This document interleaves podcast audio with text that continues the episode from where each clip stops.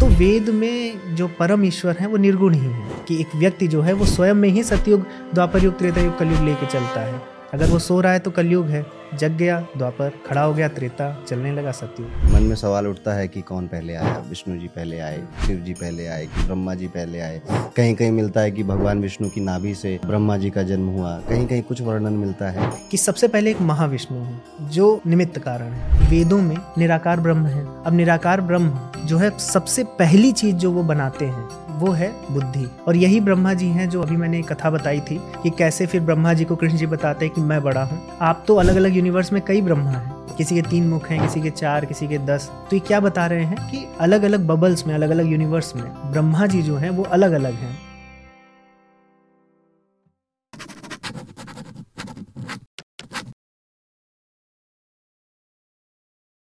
विशाल जी अरुण पंडित show में आपका बहुत बहुत स्वागत है और मैं तो बहुत एक्साइटेड हूँ। मैं आपके जितने वीडियोस हैं इंस्टाग्राम पे हो या यूट्यूब पे हो उसकी जो नॉलेज है और आप हमेशा फैक्ट्स को लेकर बातें करते हैं धर्मों पे वेदों पे बातें करते हैं।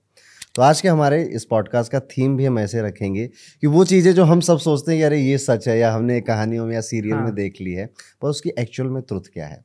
तो सबसे पहला मेरा सिंपल सा क्वेश्चन आपके लिए है कि सनातन धर्म हम गलत क्या परसीव कर रहे हैं उसमें? और एक्चुअल में उसकी क्या मीनिंग है?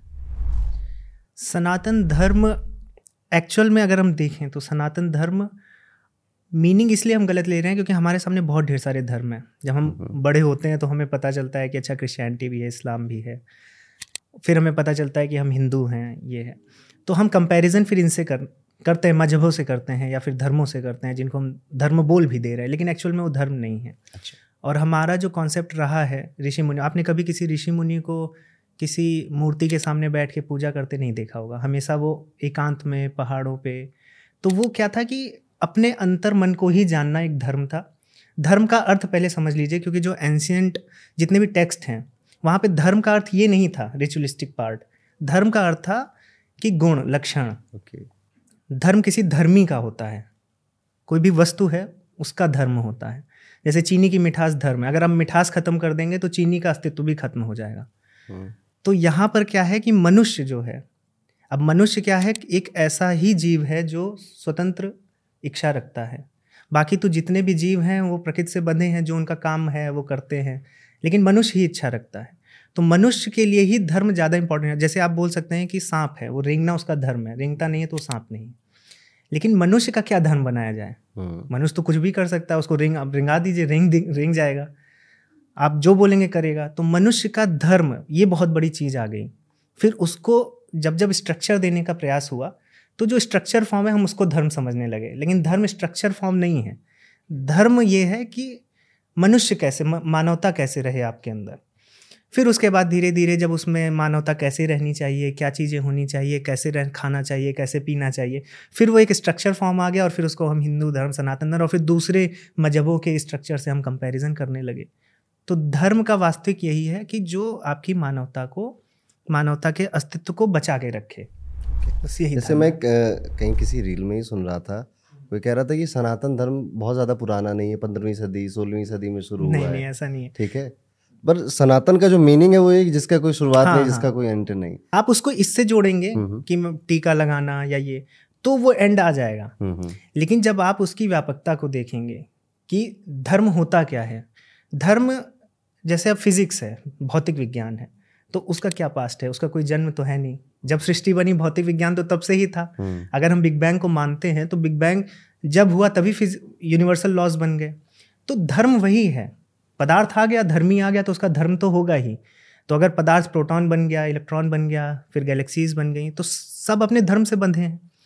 जो उनके धर्म है उससे चल रहे हैं। जब मनुष्य बना तो मनुष्य का भी धर्म है वही सनातन धर्म है। ऐसा कोई अलग से आपको स्ट्रक्चर देने की आवश्यकता नहीं है। विशाल जी चलो अभी कोई कह देगा ये तो कहने की बातें हैं हाँ, फिलोसफी है हाँ, हाँ, ठीक है। हाँ, क्या प्रूफ है कि आपका सनातन धर्म बहुत पुराना है? नहीं मेरा नहीं। अगर आप मेरे से जोड़ेंगे तो अहंकार आ गया। हम्म, हम्म। अगर मैं कहूँ कि नहीं साउथ अफ्रीका में रहने वाले व्यक्ति का सनातन धर्म नहीं है या उस प्लेनेट पर रहने वाले व्यक्ति का सनातन धर्म नहीं सनातन धर्म को आप अपना बना के चलेंगे ऐसा नहीं है। फिर तो अहंकार आ गया। वो अहंकार तत्व की बात करते हैं हम अपने योग दर्शन में सांख मतलब जितने भी दर्शन हैं या वेद हैं। तो सनातन धर्म जब आप ऐसे जोड़ेंगे कि भारत का है तब तो फिर वहाँ पे कमियाँ आ जाएँगी क्योंकि भारत भूमि फिर कब बनी वो कॉन्टिनेंट कब अलग हुआ। लेकिन जब आप सनातन धर्म को ऐसे देखते हैं कि धर्म को पहले परिभाषित करते हैं हम्म, उसके बाद सनातन धर्म को देखते हैं तो फिर जब विज्ञान को भी आप यही कह सकते हैं ना किसी का अपना नहीं है। ऐसा नहीं कि विज्ञान केवल यूएस का है या नासा का है या ऑस्ट्रेलिया का है। विज्ञान सबका है। ऐसे ही सनातन धर्म अब भाषा संस्कृत है तो ये कह सकते हैं ओरिजिनेटेड यहाँ पे है लेकिन भाषा भी एक तरह से बंधन है। आप सनातन धर्म की किसी भी भाषा में पढ़िए तो सनातन धर्म को आप अपने से जोड़ना हम अपने आप से कल्चर को जोड़ सकते हैं रीति रिवाजों को जोड़ सकते हैं भाषा को जोड़ सकते हैं पहनावे को जोड़ सकते हैं लेकिन धर्म जैसे मैंने बताया धर्मी का होता है। अगर आप इस यूनिवर्स में हैं तो आपके कुछ गुण लक्षण होंगे तभी तो आप एक्सप्रेस्ड हुए हैं नहीं तो फिर आप इन एक्सप्रेस फॉर्म में रहते। तो इन एक्सप्रेस फॉर्म में नहीं आप एक्सप्रेस्ड में हैं तो आप धर्म से जुड़ गए। लेकिन अगर आप इस पे बात करेंगे कि सनातन धर्म जो हमें दिखता है भारत का या जो हमारा कल्चरल रिचुअलिस्टिक पार्ट है या हमारे जो देवी देवता हैं तो ये भी ऐसा नहीं कि जो लोग बोल देते हैं फोर्टीन सेंचुरी में। अभी जैसे कि बहुत ज़्यादा ये फैलाया गया है कि फोर्टीन सेंचुरी के हमारे वेद हैं। हम्म, अब ये गलत भावना से फैला बात उसमें कुछ सही थी लेकिन उसमें तोड़ मरोड़ के अब सही बात क्या थी कि जो यूनेस्को के पास हमारे स्क्रिप्ट्स हैं स्क्रिप्चर्स हैं वैदिक वो फोर्टीन सेंचुरी में किसी ऋषि ने लिखे होंगे या किसी आचार्य ने लिखे होंगे वो प्रति हमारे पास अवेलेबल है उसको हमने यूनेस्को को दे दिया। अब फोर्टीन सेंचुरी में लिखा है तो इसका मतलब ये नहीं है कि वेद तभी लिखे गए हैं। आपके पास आज कोई घड़ी खरीदते हैं तो इसका अर्थ ये नहीं है कि आज वो बनाई गई है। घड़ी तो हमारी जो घड़ियाँ हैं कब से ही बन रही हैं? तो वही है फोर्टीन सेंचुरी का जो ये बोलते हैं फैलाते हैं कि वेद हमारे फोर्टीन सेंचुरी में लिखे गए और ये झूठ है ऐसा नहीं है। वेदों में जो जो वर्णन है उसकी हमें चीज़ें हमें पुरातत्व में मिल चुके हैं। वेदों में जैसे कि शिवलिंग या रुद्र जी का वर्णन या लक्ष्मी जी का कहीं कहीं वर्णन है तो उसका हमें तो second century BC first century BC के बाद से ही चीज़ें मिल गई हैं। तो वेद उससे तो बात नहीं आ सकते। जब वेदों में ही वर्णन है। और वेद प्रमाणिक हैं, सबसे ज़्यादा प्राचीन ग्रंथ हैं सनातन धर्म के। अब लोग तीन हज़ार बी सी चार हज़ार बी सी की बातें करते हैं, अब कितने पुराने हैं इसका अंदाज़ा लगाना तो बहुत ही मुश्किल हो जाएगा। हमने जैसे सनातन धर्म की बात की, हमारा एक ऐसा धर्म है या फिर हमारा एक ऐसा कल्चर है जिसमें काफ़ी इंटरेस्टिंग चीज़ों की बातें होती हैं। लेकिन वो इंटरेस्ट हमें समझ में तब आता है जब कोई मूवी दिखा देती है। हाँ हाँ हाँ। ठीक है? जैसे मैं जितना समझ रहा हूँ काक भूषणी जी वशिष्ठ अच्छा। योग में उन्होंने मल्टीवर्स की बात एक हाँ, पेड़। से बनाया था। और अभी एक लोकी की सीरीज़ आई है। ठीक है उसमें भी वो मल्टीवर्स में एक। ट्री बना देता है जो सारे टाइम को कंट्रोल कर रही है। हम्म, हम्म, सो ये काक भूसंडी का जो ये कैरेक्टर है ये बड़ा फैसिनेट करता बहुत है। बहुत ज़्यादा। इसकी स्टोरी कहाँ से शुरू होती है? इसकी स्टोरी ऐसी है कि काक भुजुंडी जी आपको वाल्मीकि रामायण रामचरित मानस में भी मिल जाएँगे लेकिन योग वासिष्ठ में उनमें बहुत ज़्यादा मतलब फिर भुषुंडी जी पे प्रकरण ही है। हम्म, हम्म, और रामचरित मानस में उत्तरकांड में है काकभूषणी जी और गरुड़ जी का संवाद जहाँ पे काकभूषणी जी बताते हैं कि कैसे रामायण ने उनकी पूरा जीवन बदल के रख दिया श्री राम जी के चरित्र ने। लेकिन अगर काकभूषणी जी का जो आप मल्टीवर्स बता रहे हैं और पूरा टाइम ट्रेवल और ये ये योग वासिष्ठ में एक निर्माण प्रकरण है। उसमें छः या सात प्रकरण हैं योग वासिष्ठ में। जैसे सृष्टि प्रकरण है जैसे कैसे सृष्टि बनी फिर स्थिति प्रकरण है वो सृष्टि कैसे सस्टेन हुई फिर उसके बाद निर्वाण है कि इस सृष्टि से निकला कैसे जाए। आप घुस तो गए अब दुखी दुख है तो निकला कैसे जाए। तो निर्वाण प्रकरण में फिर काकभूषणी जी विद्याधर नामक एक व्यक्ति को अपना ज्ञान दे रहे हैं। तो उसमें बहुत सी ऐसी बातें हैं बहुत सी ऐसी कथाएँ हैं जहाँ से आपको मल्टीवर्स हो गया टाइम ट्रैवल हो गया ये सब चीज़ें आपको इसीलिए वो बहुत इंटरेस्टिंग हो जाते हैं। और आज चूँकि सभी बच्चे साइंस में ज़्यादा साइंस ही हम पढ़ते हैं और हमें अच्छा लगता है तो चूँकि वो चीज़ जुड़ती है तो इसलिए फैसिनेटिंग हो जाती है। तो काकभूषणी जी के विषय में आप क्या जानना चाहेंगे बहुत बहुत ज़्यादा जो ट्री वाला कॉन्सेप्ट है ना ये पेड़ से हाँ, कैसे हाँ। समझाया था? एक्चुअल में जो मैंने बताया विद्याधर व्यक्ति तो उनको एक कथा इंद्र जी की कथा सुनाने वाले थे काकभूषणी जी हम्म, हम्म, कि कैसे इंद्र असुरों से हार कर भाग रहे थे। कथाओं के ही माध्यम से वो चीज़ें बता रहे हैं। एक्चुअल में वो वेदों का ज्ञान ही बता रहे हैं। लेकिन कथाओं के माध्यम से ही बता रहे हैं। तो उन्होंने वहाँ पर पहले ही श्लोक में बोला है कि कभी कहीं किसी एक कल्प वृक्ष में उसके युग रूपी शाखा में एक गूलर का फल प्रकट हुआ। अब ये एक सेंटेंस जो है बहुत डीप मीनिंग है। अगर आप इसका भावार्थ समझेंगे, हर एक शब्द का अर्थ है। मैंने तो उसकी सटीक हिंदी आपको बताई है, पर श्लोक में भी ऐसा ही है। तो वहाँ पे वो बताते हैं कि कभी कहीं कभी स्पेस में, ना टाइम में और कहीं स्पेस में। तो दोनों, क्या है कि एब्सोल्यूट तो है नहीं रिलेटिव है सब तो एग्जैक्ट पोजीशन नहीं बताई। किसी एक कल्प वृक्ष में तो वृक्ष की यहाँ पर बात की गई और वो भी किसी एक, इसका मतलब है कई होंगे। तो किसी एक कल्प वृक्ष में, फिर बताया युग रूपी शाखा। युग क्या होता है? टाइमलाइन से लिया जाता है। तो एक शाखा को एक टाइमलाइन मानी है। उसमें एक गूलर का फल प्रकट हुआ। अब गूलर का फल भी गोल होता है। उसको उन्होंने ब्रह्मांड बोला फिर। ओके। तो फल तो वृक्ष में एक लगते नहीं। अगर फल से आप तुलना कर रहे हैं और वृक्ष ला रहे हैं तो कहीं ना कहीं फल बहुत ढेर सारे होंगे। तो वहाँ से चूँकि गूलर का फल प्रकट हुआ तो हम ये भी लगा सकते हैं कि फल बहुत हैं तो मल्टीवर्स यहाँ से आता है। और अलग अलग शाखाएँ अलग अलग टाइमलाइंस हैं। तो इसमें जब हम बात करते हैं तो हमें मल्टीवर्स दिखता है। उसके बाद इसमें आपने सुना होगा कि कई लोग बोलते हैं कागभूषणी जी ने ग्यारह बार रामायण और इतनी बार महाभारत देखी है। मुझे तो लगता है कि उन्होंने हज़ारों बार देखी होगी क्योंकि वो चिरंजीवी हैं। ओके। अब इस सेंटेंस से भी लोग कहते हैं कि मल्टीवर्स है। बट इस सेंटेंस से ये तो पता चलता है कि जो हमारा टाइम है काल है ये साइक्लिक नेचर है इसका। तभी तो वो ग्यारह बार और इतनी बार देखे हैं। लेकिन इसके पहले अरुण जी हमें ये जानना चाहिए कि काक भुषुंडी जी कैसे उनका जन्म हुआ वो कौवे के शेप में क्यों है? साथ में उनके पास जो ये सिद्धियाँ हैं टाइम में अनस्टक हो जाना टाइम ट्रैवल कर लेना मल्टीवर्स के बारे में बातें करना। तो इसके लिए हमें उनका बैकग्राउंड पहले जानना चाहिए। वो क्या था कि वो अयोध्या में एक शूद्र थे और शूद्र होने के बाद भी मतलब अपने जो सेवा भाव जो कार्य है वो तो करने के बाद भी, वो शिव जी की बहुत भक्ति करते थे। इतनी भक्ति करते थे कि समझ लीजिए पागल हो गए थे। मतलब ब्राह्मणों से ज़्यादा भक्ति उनके अंदर थी शिव जी के लिए। तो जब शिव जी के लिए भक्ति थी तो शिव जी में ही इतने रत रहते थे कि उन, एक बार उनके गुरु आए तो उन्होंने उनका सम्मान नहीं किया। उनके चरण स्पर्श नहीं किए। तो इससे शिव जी भी क्रुद्ध हो गए कि गुरु का तो जो पद है, एक मतलब मनुष्य के लिए वो तो भगवान जैसा है। आपने उनका भी सम्मान नहीं किया तो मेरे भक्त ऐसा नहीं करते हैं। तो उन्होंने फिर श्राप दे दिया कि अगले एक हज़ार जन्मों तक तुम पशु योनि में जाओगे। तो जब ये श्राप गुरु ने भी सुन लिया तो गुरु तो ठीक है, इतनी गुस्सा नहीं होते, लेकिन गुरु को अपने शिष्य की परवाह रहती है। तो वो तुरंत शिव जी से फिर उन्होंने प्रार्थना की बहुत देर तक कि ऐसा मत करिए। तब शिव जी ने कहा कि ठीक है, एक हज़ार जन्मों तक पशु योनि रहेगी, लेकिन उसके बाद का जो जन्म होगा वो ब्राह्मण रूप में एक मतलब वेदों के जो पाठक होते हैं वैसा वेदों का ज्ञान होगा।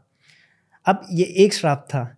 अब उन्होंने एक हज़ार जन्म जिए, ऐसी कथा है। उसके बाद ब्राह्मण रूप में आए और फिर ब्राह्मण रूप में जब वो वेदों का ज्ञान उनको आया तो वेदों में तो निर्गुण, निराकार ब्रह्म की उपासना होती है।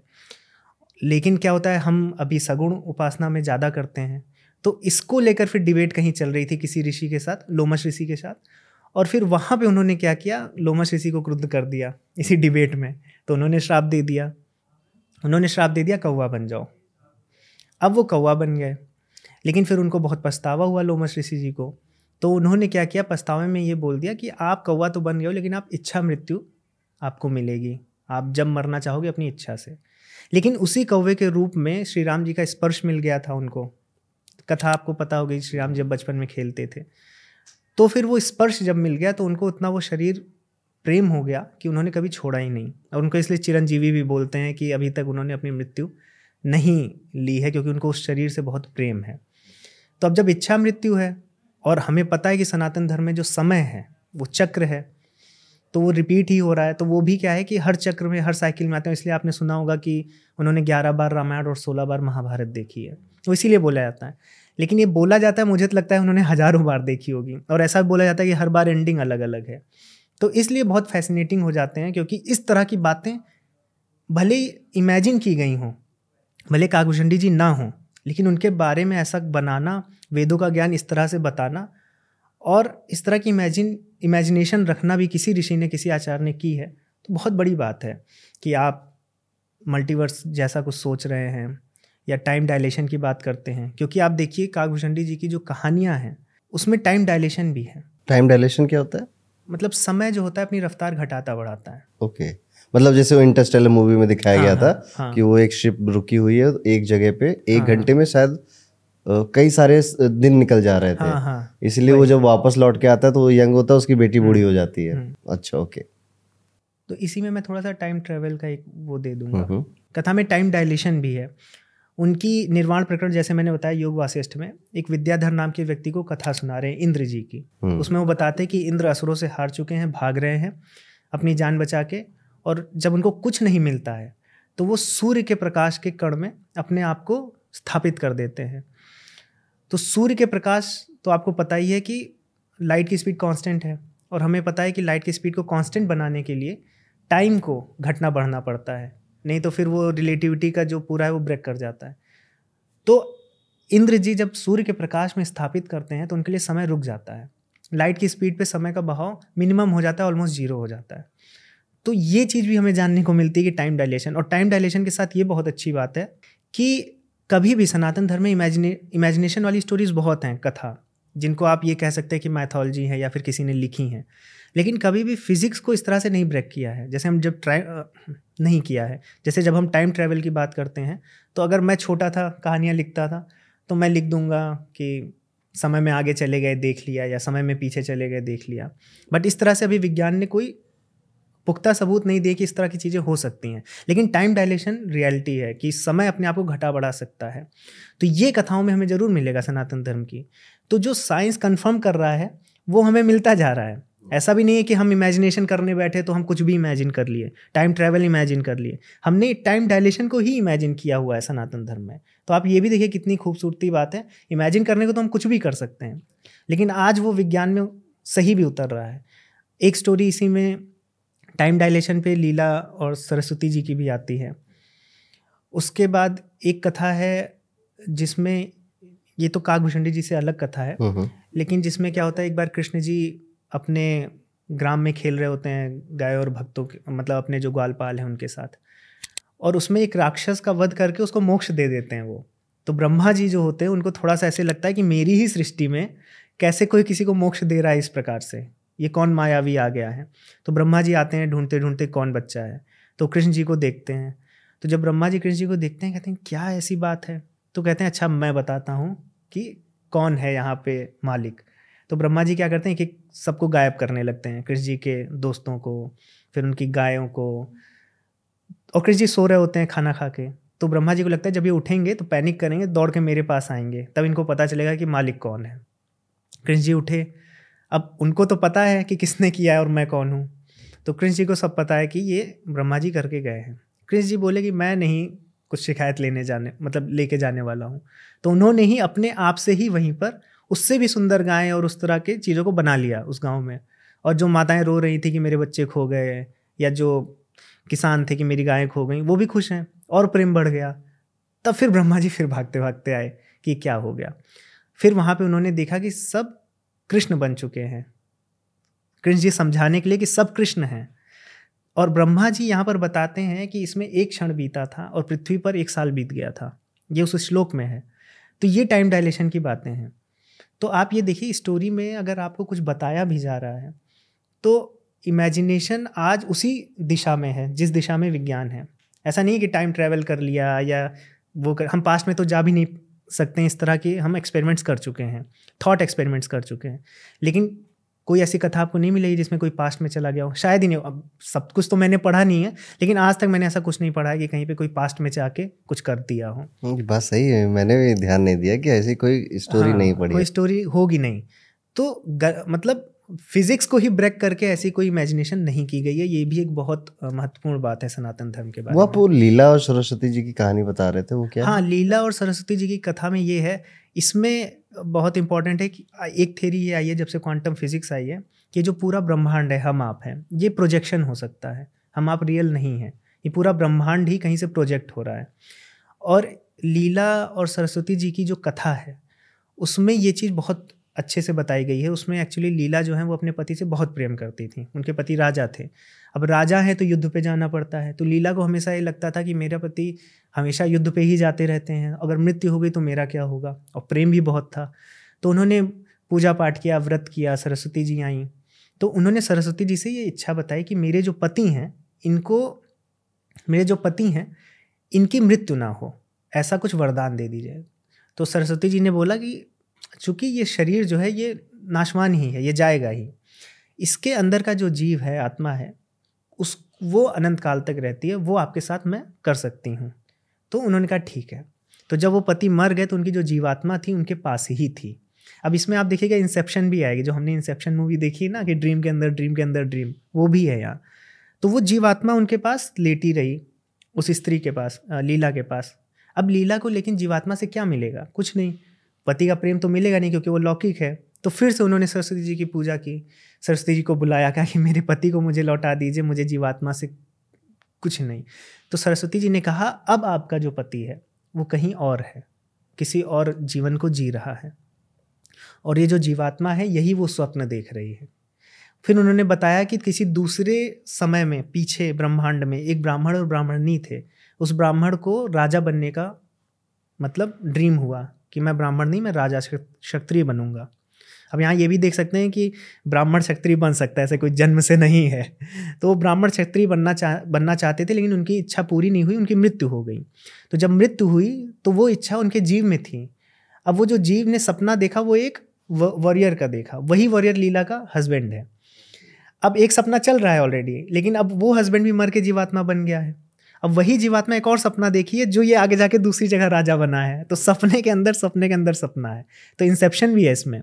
और इसमें फिर लीला को विश्वास हो इसलिए सरस्वती माँ क्या करती हैं उनको लेके जाती हैं अलग अलग ब्रह्मांडों में जहाँ जहाँ वो उनका पति है।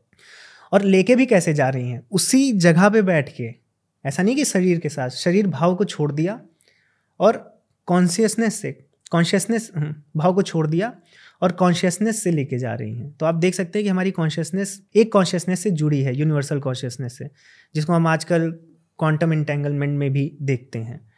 तो इस एक कथा में, और फिर जब लेके जाती हैं तो अलग अलग ब्रह्मांडों में दिखाती हैं कि कितने तरह के जीव हैं और अलग अलग जी रहे हैं, जो किसी ना किसी जीवात्मा के स्वप्न ही हैं। तो प्रोजेक्शन भी है अलग अलग दुनिया में लोग भी हैं तो हम एलियंस भी कह सकते हैं। टाइम डायलेशन की मैंने बात की मल्टीवर्स की भी बात हो गई इसमें, और ड्रीम्स में ड्रीम्स भी हैं। तो एक कथा में आपको सब कुछ ही मिल गया। तो ऐसा है योग वासिष्ठ। आपने एलियन की बात करी तो कहीं हमारे धर्मों में या फिर हमारे वेद पुराणों में एलियन का ज़िक्र मिलता है? एलियन जैसे कि मैंने अभी बताया कि जब अलग अलग ब्रह्मांडों में लीला और सरस्वती जी के अलग अलग लोगों को देखा तो उस तरह से हम मान सकते अब जैसे एलियन हमको टीवी में दिखा दिया है हम्म। या हमें चार पैर वाले चार बड़ी बड़ी आँखें हाँ बड़ी बड़ी इस तरह की कैसे व्याख्या होगी? और एलियन तो एक कोष की जीव भी हो सकता है। डेवलप हम्म। नहीं हुआ है। हम भी तो एक कोष की जीव से आए हैं तो वो भी एलियन हो सकता है। अब एलियन है कि नहीं है, इस पर हम डिबेट कर सकते हैं। देखिए, अभी क्या है कि आप ये देखिए, हमारी जो, हमारा सौर मंडल है, इसमें ही चीज़ें हम जानते हैं प्लैनेट्स को जानते हैं। लेकिन हमारे सौर मंडल के अलावा, हमारे सन के अलावा, लाखों करोड़ों और सन है हमारी गैलेक्सी में तो उनके भी प्लैनेट्स हैं, और उसमें भी अर्थ लाइक प्लैनेट्स मतलब कि जो अर्थ की तरह है, हमारी ही गैलेक्सी में, दो से तीन बिलियन है, और 200 बिलियन तो गैलेक्सीज हैं। तो हम कैसे डिनाई कर सकते हैं कि एलियन नहीं हो सकते। भले वो डेवलप हो रहे हो या अब जैसे हमारी टाइमलाइन में हम मनुष्य अभी बने हो सकता है किसी और प्लेनेट में अभी वो डेवलप हो रहे हो। ये चीज़ें हैं। आपने से सरस्वती जी की बात करी एक कथा बड़ी प्रचलित है आ, कि ब्रह्मा जी की पूजा क्यों नहीं होती? और, सरस्वती जी की तरह उनका नज़र खराब हाँ, हो गई थी। हाँ। और तो ये क्या सच में ऐसा हुआ था? क्या देवता भगवान भी ऐसे हो जाते हैं? वो तो त्रिदेव में से एक है। हाँ हाँ इसमें ऐसी बात है कि आपको कटिंग बताई गई है हम्म। आगे पीछे का कॉन्टेक्स्ट बताया नहीं जाता और ये एक कॉन्फ्लिक्ट है जब आप निर्गुण को सगुण में लाते हैं जो कि वेदों को पुराण में जब बदला गया है हम्म। बहुत प्रॉब्लम्स आई हैं जैसे कि आपको कभी कभी बोलते हैं कि ब्रह्मा जी के पैर से शूद्र हुए हाँ। तो ये भी वही प्रॉब्लम है जो ये प्रॉब्लम है ना ब्रह्मा सरस्वती जी वाली अब इस प्रॉब्लम को ऐसे समझिए कि वेदों में निराकार ब्रह्म है अब निराकार ब्रह्म जो है सबसे पहली चीज़ जो वो बनाते हैं, वो है बुद्धि इंटेलिजेंस उसी से पूरा यूनिवर्स बनता है। ये हमारा सांख्य दर्शन भी मानता है कि प्रकृति से पहला तत्व क्या निकलता है? महत। महत मतलब कॉस्मिक इंटेलिजेंस तो जो भी निमित्त कारण है, ईश्वर है, सबसे पहले ज्ञान ही बनाता है।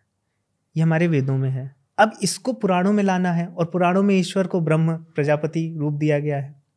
उनसे ज्ञान बना ज्ञान कौन है? सरस्वती देवी।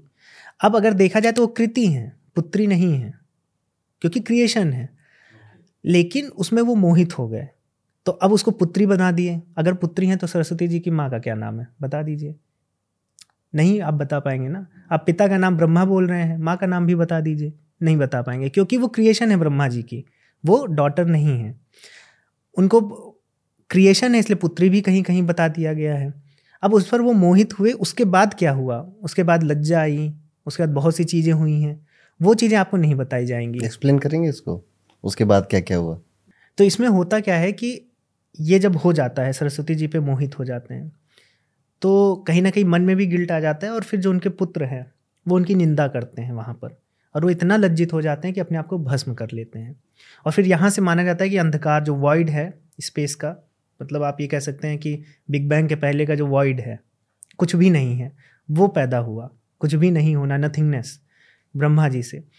फिर अब चूँकि ब्रह्मा जी अपने आप को भस्म कर लिए लेकिन सृष्टि तो बनी ही तो फिर वो अगले प्रकरण में फिर से वो नया यूनिवर्स नए ब्रह्मा जी की कथा है। तो इस तरह से ये पूरा कॉन्टेक्स्ट है कि सोचना भी पाप है अपनी पुत्री के विषय में ऐसा। आज तो हम न्यूज़ चैनल पे देखेंगे कई ऐसे कृत्य हो जाते हैं जहाँ फादर अपनी डॉटर के ही साथ कुछ कर दिया है। हम्म, लेकिन आप जो अच्छी चीज़ है वो नहीं लेगा कोई कि ब्रह्मा जी ने सोच भी लिया तो उसके लिए अपने आप को भस्म कर लिए। लेकिन बस उतना ही बताएँगे। कि अरे अपनी पुत्री के साथ ये कर दिया। और जबकि पुत्री भी नहीं है, वो पर्सोनीफाई किया गया है क्रिएशन को कि क्रिएशन होगी कैसे? अगर बीज से पेड़ निकलेगा तो बीज में वो डेटा होना चाहिए ना। अगर हम, हमारे डीएनए में डेटा ही नहीं है, हम कैसे हैं? वो ज्ञान ही नहीं है तो हम कैसे बनेंगे? तो इस इस यूनिवर्स को बनाने के लिए सबसे पहले ज्ञान बनाना पड़ा। तो वो ज्ञान चूँकि बनाना पड़ा है, उसको पर्सोनीफाई किया, पुत्री बोल दिए, चूँकि हम ज्ञान को देवी माँ से दिखाते हैं।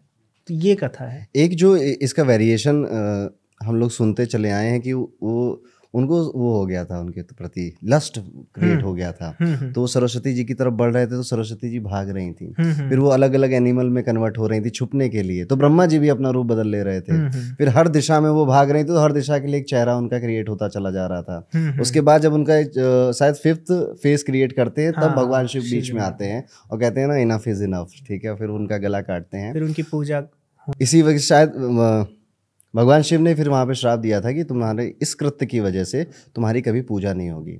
तो अभी भी पूरे दुनिया में मेरे ख्याल से ब्रह्मा जी का सिर्फ़ एक ही मंदिर है। वो हमारी ऑडियंस कमेंट करके बताएगी वो किस जगह पर है। हाँ ये वेरिएशन है क्योंकि अलग अलग पुराणों में अलग अलग कथाएँ हैं क्योंकि अलग अलग वो ऐसा माना जाता है कि अलग अलग कल्प में वो कथाएँ हैं।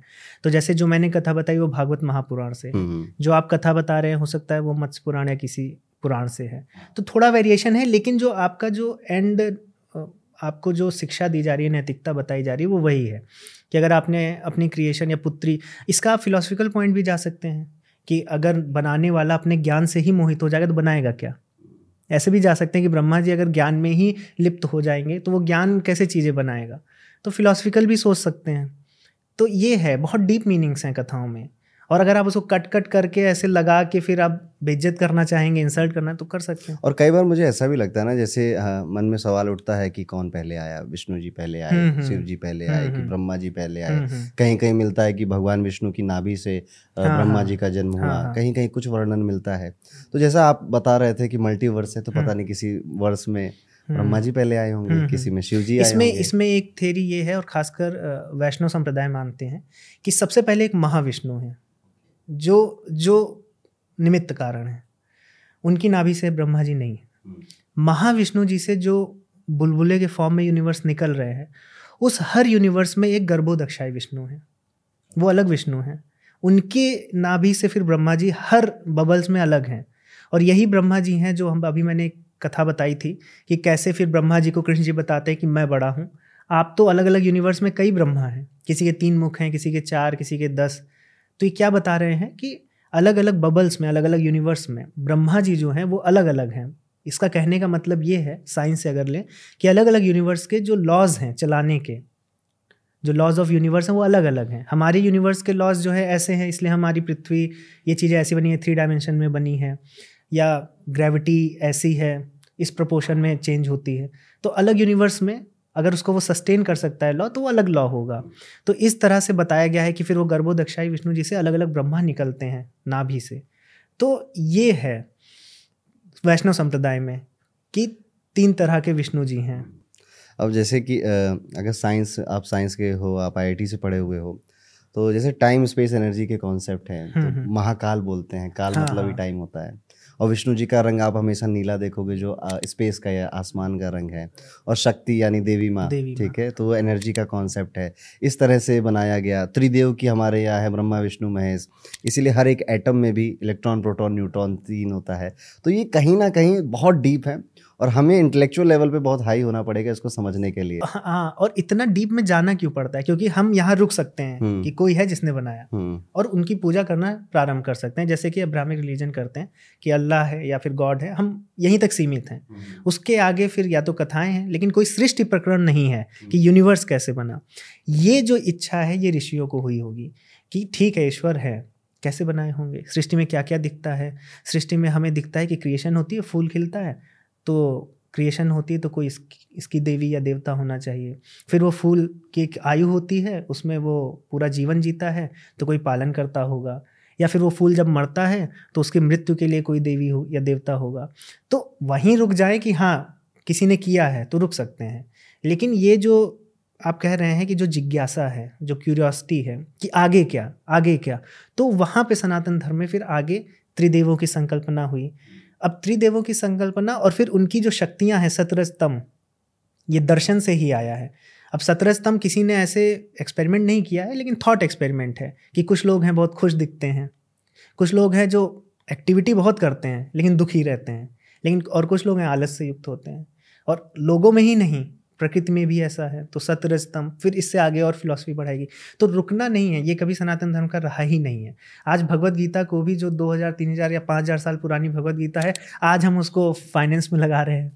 आज हम उसको मैनेजमेंट में में लगा रहे हैं। क्यों लगा रहे हैं? क्योंकि हमें रुकना नहीं है। ज्ञान को रुकने नहीं देना है कि हाँ ये एक किताब है इसको ही पढ़ेंगे भले कुछ भी बोल रही हो। ऐसा हम सब ग्रंथों को घसीट लाए हैं ट्वेंटी फ़र्स्ट सेंचुरी में। और बड़ी ताजुब की बात है कि इस कलयुग की जैसे जैसे बढ़ रहा है और लोगों को इंटरेस्ट इंक्रीज हो रहा है तो अब वो जो स्टोरीज़ हैं, लोग अपने अपने तरीके से उसे डिकोड कर रहे हैं। लेकिन जितना पास्ट में अगर देखा जाए तो जो सीरियल्स हैं, उन्होंने कई सारे करेक्टरों को या कई सारी कहानियों को कहानी के रूप में दिखा दिया और हमने वही सच मान लिया। जैसे कि बड़ा फैसिनेटिंग कैरेक्टर है नारद जी का। ठीक है उन्हें नारायण नारायण कहते हुए एक कॉमिक कैरेक्टर बना के रख दिया जबकि अगर देखा जाए तो नारद जी 25 जो लीला अवतार हैं विष्णु जी के उनमें से एक हैं।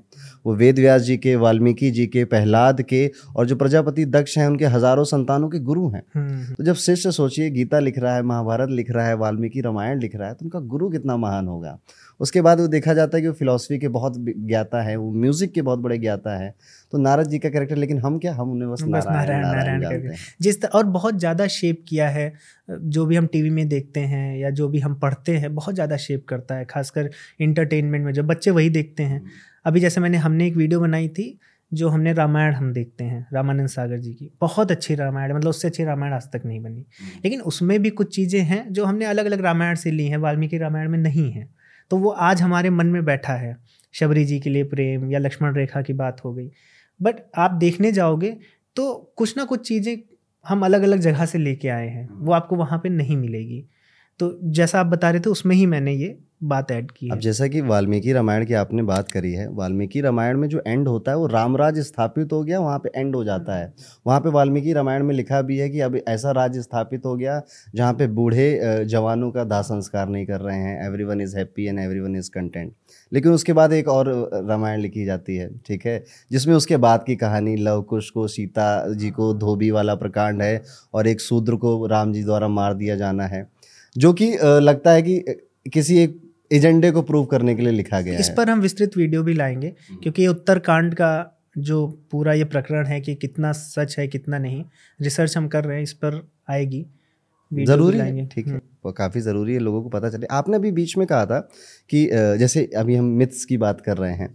ब्रह्मा जी के पैरों से शूद्र आए। तो शूद्र अरे हमने नीचा दिखा दिया ठीक है? हम पैरों से क्यों आए? तो इसकी क्या सच्चाई है?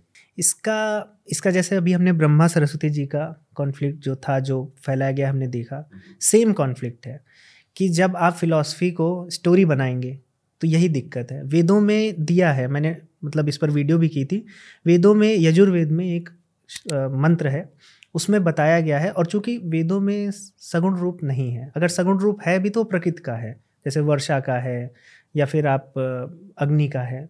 सगुण और निर्गुण एक लाइन में एक्सप्लेन सगुण मतलब जिसको जो एक्सप्रेस्ड है जिसको हम अपनी इंद्रियों से जान सकते हैं देख सकते हैं। जो विजुअल है। जो विजिबल है जो जो अकल्पनीय है जो हम नहीं देख सकते हैं जो हमारी इंद्रियों के परे है वो निर्गुण है क्योंकि ऐसा कोई गुण नहीं है जो हम अनुभव कर पाए। तो वेद में जो परम ईश्वर हैं वो निर्गुण ही हैं।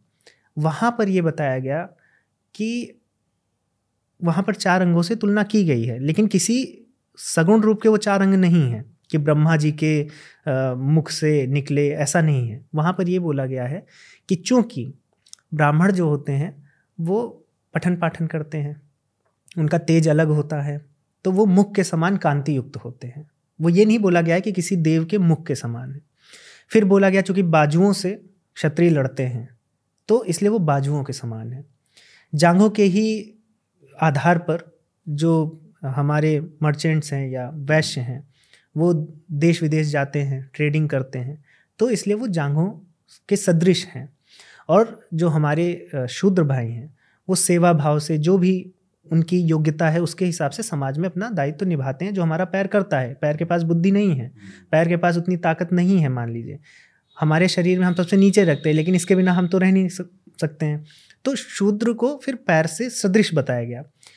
अब चूँकि फिलॉसफी ये थी, उसको हमें इसमें लाना है। निर्गुण में तो ठीक था। सगुण में लाएँगे तो चूँकि ब्रह्मा जी आ गए फिर। और फिर ये बात ब्रह्मा जी के, उस समय लोग ऐसे नहीं सोचते रहे होंगे। उस समय तो लोग सोचते रहे होंगे कि भाई हम भगवान से आए हैं, चाहे हम भगवान के किसी अंग से आए, हम भगवान के अंश हैं। आज ये एजेंडा है। आज ये प्रोपेगेंडा बन गया है कि भाई शूद्र पैर से आए हैं। तो ये चीज़ें हैं मतलब जब आप निर्गुण बातों को, फिलॉसफी को सगुण पटल पे लाएँगे तो आप नहीं ला पाएँगे उस तरह से।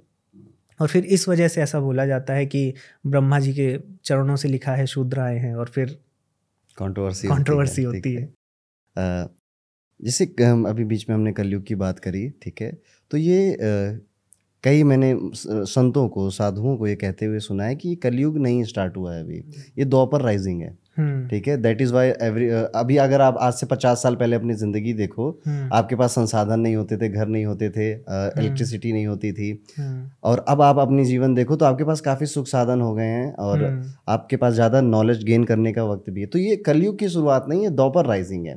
तो ऐसा कुछ वेदों में हमको मिलता है कलयुग के लिए? देखिए वेदों में जाएँगे तो दूसरा कॉन्सेप्ट है। पुराणों में जाएँगे तो दूसरा कॉन्सेप्ट है। ये बहुत विस्तृत है, क्योंकि इसमें तीन चार चीज़ें हैं युगों के साथ। और, विस्तृत इतना इसलिए मैं बोल रहा हूँ क्योंकि इसके आयाम अलग अलग हैं। या तो आप इसको एस्ट्रॉनमी से देखिए, केवल टाइम से देखिए, कि हाँ इतने वर्षों का ये है, इतने वर्षों का ये है, फिर उसमें भूल जाइए कि कौन सुखी है, कौन दुखी है।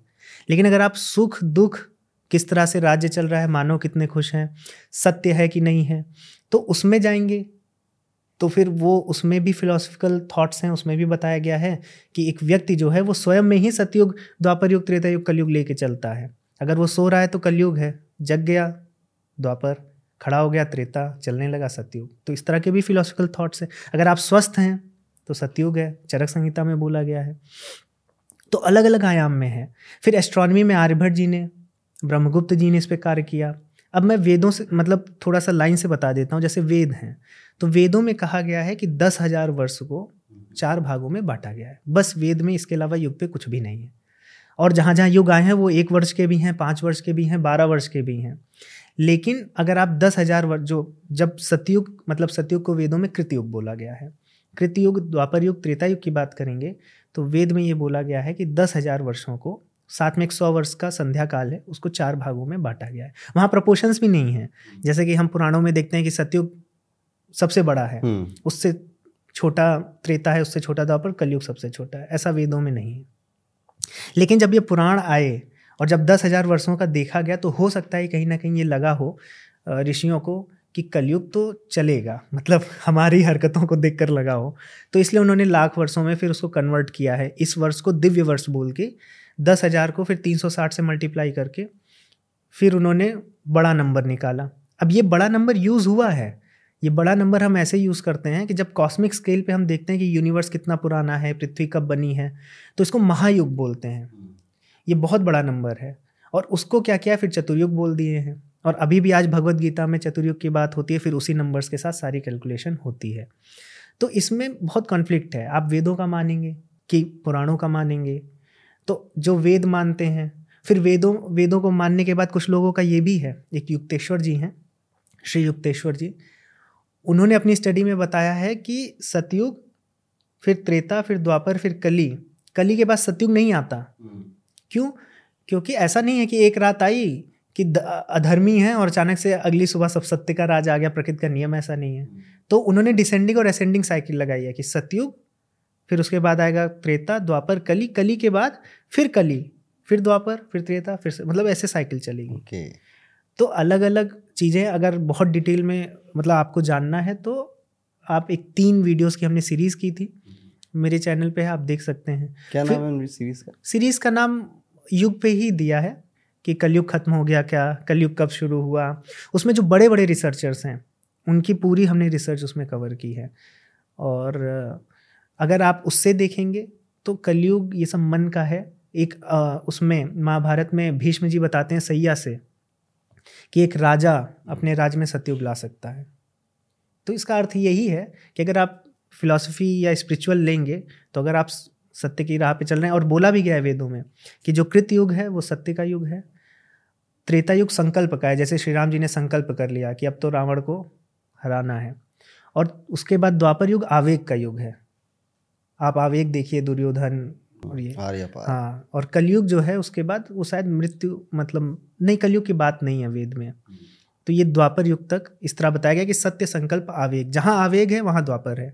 जहाँ संकल्प है वहाँ त्रेता है और जहाँ सत्य है वहाँ कृत्युग कहीं कहीं ना कहीं ये हमारे एज ह्यूमन कैरेक्टर नहीं है कि कभी कभी हमें आवेग भी होता हाँ। है कभी कभी हमें संकल्प भी यही होता है। यही चीज़ उपनिषदों में हमारे और अगर आप इसको स्वास्थ्य से जोड़ लेंगे कि कभी हम बहुत एनर्जेटिक फील करते हैं कि काम कर डालेंगे आज कभी हम लेथार्जिक फील करते हैं कि नहीं हो रहा है तो ये चरक संहिता में भी बोला गया है कि ये सतयुग है स्वास्थ्य का और इसका। ज्योतिष में भी यही परिकल्पना रहती है कि जैसे हम कहते हैं ना नौ ग्रह हैं। हाँ। तो लोग कहते हैं "अरे, शनि तो इतना दूर बैठा है वो तो गैस का गुब्बारा है हाँ हाँ वो हम पे कैसे असर डाल सकता है? तो बेसिकली आपके अंदर की जो डिज़ायर है या फिर जो इच्छाएँ हैं आप, आज जो भी हो, आप खुश हो या दुखी हो, अपनी इच्छाओं की वजह से हो, ये जो नौ तरह की इच्छाएँ हैं, ये नौ तरह के प्लैनेट्स को दर्शाती हैं, ठीक है? तो ये कहीं ना कहीं हमारे अंदर की बातें, हमारे अंदर के गुण, अवगुणों को कभी ज्योतिष की परिकल्पना से समझाया जा रहा है, कभी किसी कथा से समझाया जा रहा है, कभी सतगुण और इस तरह से समझाया जा रहा है। वेरी फैसिनेटिंग ये मतलब मैं जितने लोगों से बात करता जा रहा हूँ, ठीक है, इस पॉडकास्ट के ज़रिए, उतना ज़्यादा मुझको अलग अलग चीज़ें पता चल रही हैं, ठीक है? कभी महाभारत, कभी रामायण आज आपसे मल्टीवर्स की कहानियाँ पता चल रही हैं। सो कहीं पुनर्जन्म का कोई कॉन्सेप्ट हो? वेदों में बातें हुई हो? देखिए या मोक्ष का कोई कॉन्सेप्ट ये तो कॉन्सेप्ट ही कॉन्सेप्ट है। मतलब अगर आप सनातन धर्म को अपना धर्म मानते हैं सनातन के जो मूल विचार हैं उन पर चलते हैं तो आप पुनर्जन्म और मोक्ष से बच नहीं सकते। और कुछ लोग मिथ बोलते हैं लेकिन मिथ नहीं बोलना चाहिए। बिग बैंग प्रूवन नहीं है लेकिन मिथ तो कोई नहीं बोलता कि बिग बैंग मिथ है। थेरी ही बोलता है। तो पुनर्जन्म पुनर्जन्म या फिर मोक्ष, हम थेरी बोल सकते हैं, अगर हम प्रूव नहीं किए मिथ नहीं बोलना चाहिए। अब पुनर्जन्म और मोक्ष का कॉन्सेप्ट है क्यों सनातन धर्म में? ये बहुत इंपॉर्टेंट है। जैसे जब ऋषियों ने देखा कि कोई व्यक्ति है, वो जन्म से विकलांग है, या जन्म से किसी ऐसी स्थिति में है जिससे वो निकलने में ही उसको 25 साल लग जाएँगे, और कोई ऐसी स्थिति में है कि वो 25 साल आगे ही है तो ठीक है, हम विज्ञान से बता सकते हैं, समाज से बता सकते हैं, इसका ऐसे समाज में जन्म हुआ है, इसकी परिस्थितियाँ ऐसी हैं, विज्ञान बोल रहा है कि हाँ ये नहीं निकल पाएगा। लेकिन क्या विज्ञान से उस व्यक्ति का जीवन बदल पाएगा? मतलब अब उसको झेलना तो है ही साठ साल, अब जो विकलांग पैदा हो गया, आप उसको सांत्वना ही दे सकते हो कि भाई विज्ञान में ऐसा है, आपके डीएनए में कुछ ऐसा हो गया या फिर आपके पैदाइश में ऐसा डिसीज़ हो गई। लेकिन इससे उसके जीवन पे क्या प्रभाव हुआ? उसको तो साठ साल, सत्तर साल जब तक मृत्यु नहीं होगी, झेलना पड़ेगा। तो यहाँ पर ऋषियों ने ऐसा सोचा कि क्या है ऐसा जो व्यक्ति में भेदभाव, भेद है? तो कुछ तो है जन्म के पहले जिससे भेद हुआ है। कारण तो होगा, तभी तो कार्य हुआ है। तो ये चीज़ हम जब तक मृत्यु के बाद और जन्म के पहले हम साइंस साइंस से नहीं पहुँच पाएँगे, तब हम प्रूव नहीं कर पाएँगे, लेकिन फिलॉसफी से ये बताया गया कि जन्म के पहले कुछ ना कुछ कारण है। तो उसको पूर्व जन्म होना चाहिए। फिर अब पूर्व जन्म है और मृत्यु के बाद भी जन्म है। तो फिर तो दुख रहेगा ही तो उससे निकलना है। तो निकलने को फिर मोक्ष बोला गया और मोक्ष जितने भी इंडियन ओरिजिन मतलब ओरिजिन वाले रिलीजन्स हैं जैसे कि बौद्ध धर्म जैन धर्म भले नाम अलग हो बौद्ध धर्म में निर्वाण बोला कि आपकी जब पूरी तृष्णा ही खत्म हो जाएगी तब आप मोक्ष पाएँगे। हमारे भी धर्म में अलग अलग दर्शनों में अलग अलग नाम है। कोई मोक्ष बोलता है कोई कैवल्य बोलता है तो मतलब जब आप इस चक्र से मुक्त हो गए तो मोक्ष हो गया। या फिर आप अगर इसको साइंस से ऐसा बोल सकते हैं कि DNA ten to the power thirty humans बना सकता है, लेकिन आप नहीं बन रहे हो तो आप मुक्त हो। आप बन गए तो फिर आप मुक्त नहीं हो। लेकिन इसमें फिर आत्मा का कॉन्सेप्ट आता है, वो भौतिक से हम नहीं जोड़ सकते। लेकिन मैंने मतलब एक एनोलॉजी बैठाने के लिए बताया है कि साइंस ऐसे देख सकते हैं। बाकी पुनर्जन्म की थेरी इसी पे है कि जो हमारे जन्म के समय भेद है, ये क्यों है? ये ऐसा, अगर ईश्वर दयालु है। ईश्वर इक्वालिटी में बिलीव करता है। तो जन्म के समय हमारी स्थितियाँ अलग नहीं होनी चाहिए। तो ईश्वर ने एक प्रकृति बनाई है जिसमें एक कर्म का नियम है। उस नियम से सबको डिसाइड हो रहा है, ईश्वर की इसमें कोई इच्छा नहीं है। तो इसलिए फिर पुनर्जन्म का कॉन्सेप्ट मानना पड़ता है। जैसे अब हम लोग बहुत डीप जा रहे हैं, बहुत नॉलेजेबल दिखने की कोशिश कर रहे हैं इस पॉडकास्ट में। तो मैं भी थोड़ा ज्ञान के बिंदु छिड़कना चाहूँगा। जैसे हमने बात करी कि यही इस मोक्ष इसी जीवन में मिलता है ठीक है? और आप जीवित जीते जीते मोक्ष पा सकते हो। कैसे? बस आप अपनी इच्छाओं को कंट्रोल करना सीखो और अपने रिएक्शन को इसीलिए आप देखिए जो सन्यासी होते हैं हिंदू सन्यासी या बहुत बड़े आचार्य उनको नहीं जलाया जाता है। हम्म। इसके पीछे का रीज़न भी यही है कि हमारे यहाँ अग्नि संस्कार जो आया वो आया ही इसीलिए कि अग्नि जो है वो आपके स्थूल शरीर और सूक्ष्म शरीर को अलग कर दे। उसके बाद सूक्ष्म शरीर आगे नया शरीर ले शायद आपको मोक्ष मिल जाए। नए नए शरीर में अगर आप बढ़ें। लेकिन चूँकि हमारे सन्यासी जो आचार्य हैं साधु संत हैं उन्होंने इसी जीवन में प्राप्त कर लिया है मोक्ष। उनका शरीर बचा रह गया है। इसको दर्शनों में बोलते हैं कि जैसे आप जब चौक चलाते हैं कुछ घड़ा बनता है तो उसके बाद जब घड़ा बन जाता है तो चौक बस चलती रहती है अपने आप रुकती है। तो यही है कि वो मोक्ष तो प्राप्त कर लिए, लेकिन उनका शरीर उसी चौक की तरह बस अब अपने आप रुक जाएगा। तो इसलिए फिर उनको जलाते नहीं हैं। मतलब ऐसी मानता है कि अग्नि संस्कार उन्हीं का होना चाहिए जो मोक्ष से मुक्त नहीं जो मोक्ष पा ही लिए हैं। और अगर योग दर्शन पढ़ेंगे महर्षि पतंजलि जी का योग सूत्र तो उसमें इस बात पर भी है कि ऐसे भी योगी हैं जो शरीर के साथ मोक्ष प्राप्त कर लेते हैं। फिर उनका शरीर बस तब तक रहता है जब तक जो पुराने कर्म संस्कार हैं, वो ना खत्म हो जाए। जैसे मोक्ष हम जीते जीते प्राप्त कर सकते हैं वैसे ही मेरे ख्याल से स्वर्ग और नर्क भी हमारा जीवन यही है। यही है। आप ही अपने लिए स्वर्ग बनाते हो जीवन में आप ही नर्क बनाते मैं आपको बता दूँ स्वर्ग नर्क जैसा सनातन धर्म में नहीं है। ये बात की बातें हैं खासकर पौराणिक कथाओं के बात की। और आज लोग स्वर्ग नर्क के लिए एकदम परेशान ये एब्राहमिक माइंडसेट है जहाँ पे जन्नत जहन्नुम ये ये सनातन धर्म का नहीं है स्वर्ग और नर्क। ये हाँ अगर उस थेरी से कोई अच्छा काम करने लगता है तो इसलिए उसको आगे बढ़ाया गया कि हाँ स्वर्ग जाओगे या ये है। बट ये कहीं नहीं है सनातन धर्म में। सनातन धर्म में सिर्फ़ मोक्ष है। तो कहीं ना कहीं इसको ऐसे कह सकते हैं कि लोगों को कंट्रोल करने के लिए क्योंकि इंसान बड़ा बदमाश आदमी है ठीक हाँ, है? हाँ. तो उनको कंट्रोल करने के लिए इस तरह के नियम बनाए हाँ, गए ठीक है? अब जैसे माता पिता बोल देते हैं कि खाना नहीं खाओगे भूत आ जाएगा हाँ, तो भूत तो नहीं आने वाला है। तो उसी तरह की बात है। सो so, कहीं ना कहीं लोगों को कंट्रोल करने के लिए उनके मन में डर बैठालने के लिए डर बिन प्रीत ना होए सुदामा ठीक है? तो ताकि नरक जाओगे अगर ये काम करोगे किसी का मृत्यु कर दोगे किसी को मार दोगे किसी के साथ कुछ गलत कार्य करोगे स्त्री का अपमान करोगे तो नरक मिलेगा तो भैया इनफैक्ट भगवत गीता में श्री कृष्ण जी बोलते हैं कि आपका जो मन है हम्म। वही डिसाइड कर देता है कि आप स्वर्ग में हो कि नरक में हो। आपका मन अगर आपका दोस्त है मित्र है तो आप तो स्वर्ग में हो। मन से ही आपकी दुश्मनी हो गई तो आप नरक में ही हो।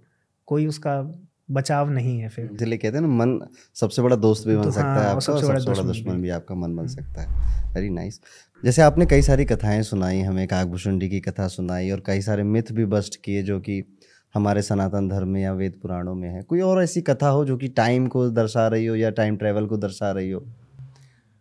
एक एक हमें कथा मिलती है हनुमान जी की कथा है बहुत फैसिनेटिंग ये भी है। इसमें क्या है कि हनुमान जी चूँकि बहुत बलशाली है, उनसे तो सभी डरते हैं।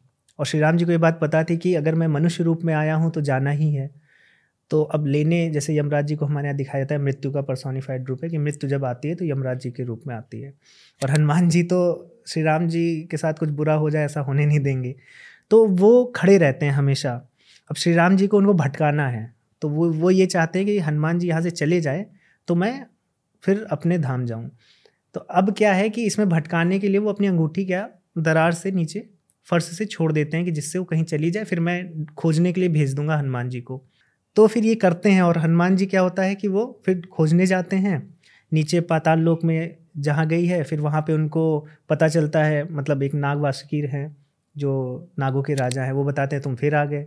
तो उनको लगता है मैं फिर कैसे आ गया? तो फिर वो देखते हैं कि अंगूठियों का ढेर लगा है तो उनको लगता है, अब इसमें मैं खोजूं कैसे? तो वासुकी जी भी नहीं समझ पाते हैं कि कैसे नहीं खोज पाएँगे। फिर वो खोजने जाते हैं और जब खोजते हैं तो उनको मिल जाती है, पहली ही मिल जाती है। लेकिन फिर वो दूसरी उठाते हैं तो वो भी श्री राम जी की अंगूठी है तो उनको समझ नहीं आता। तो वासुकी जी फिर उनको समझाते हैं कालक्रम के बारे में कि ये हर बार होता है, हर बार एक वानर आता है यहाँ, एक ढूँढने के लिए अंगूठी। और हर कल्प में ऐसा होता है, फिर वो कल्प का कॉन्सेप्ट बताते हैं कि कल्प है, कल्प में इतने चतुर्युग हैं फिर उसके बाद ये हर बार होता है, हर बार आप ऐसे करते हो। तो ये बहुत फैसिनेटिंग है कि मतलब इस तरह की बातें हैं जो आपको बताती हैं कि साइक्लिक नेचर ऑफ़ टाइम है।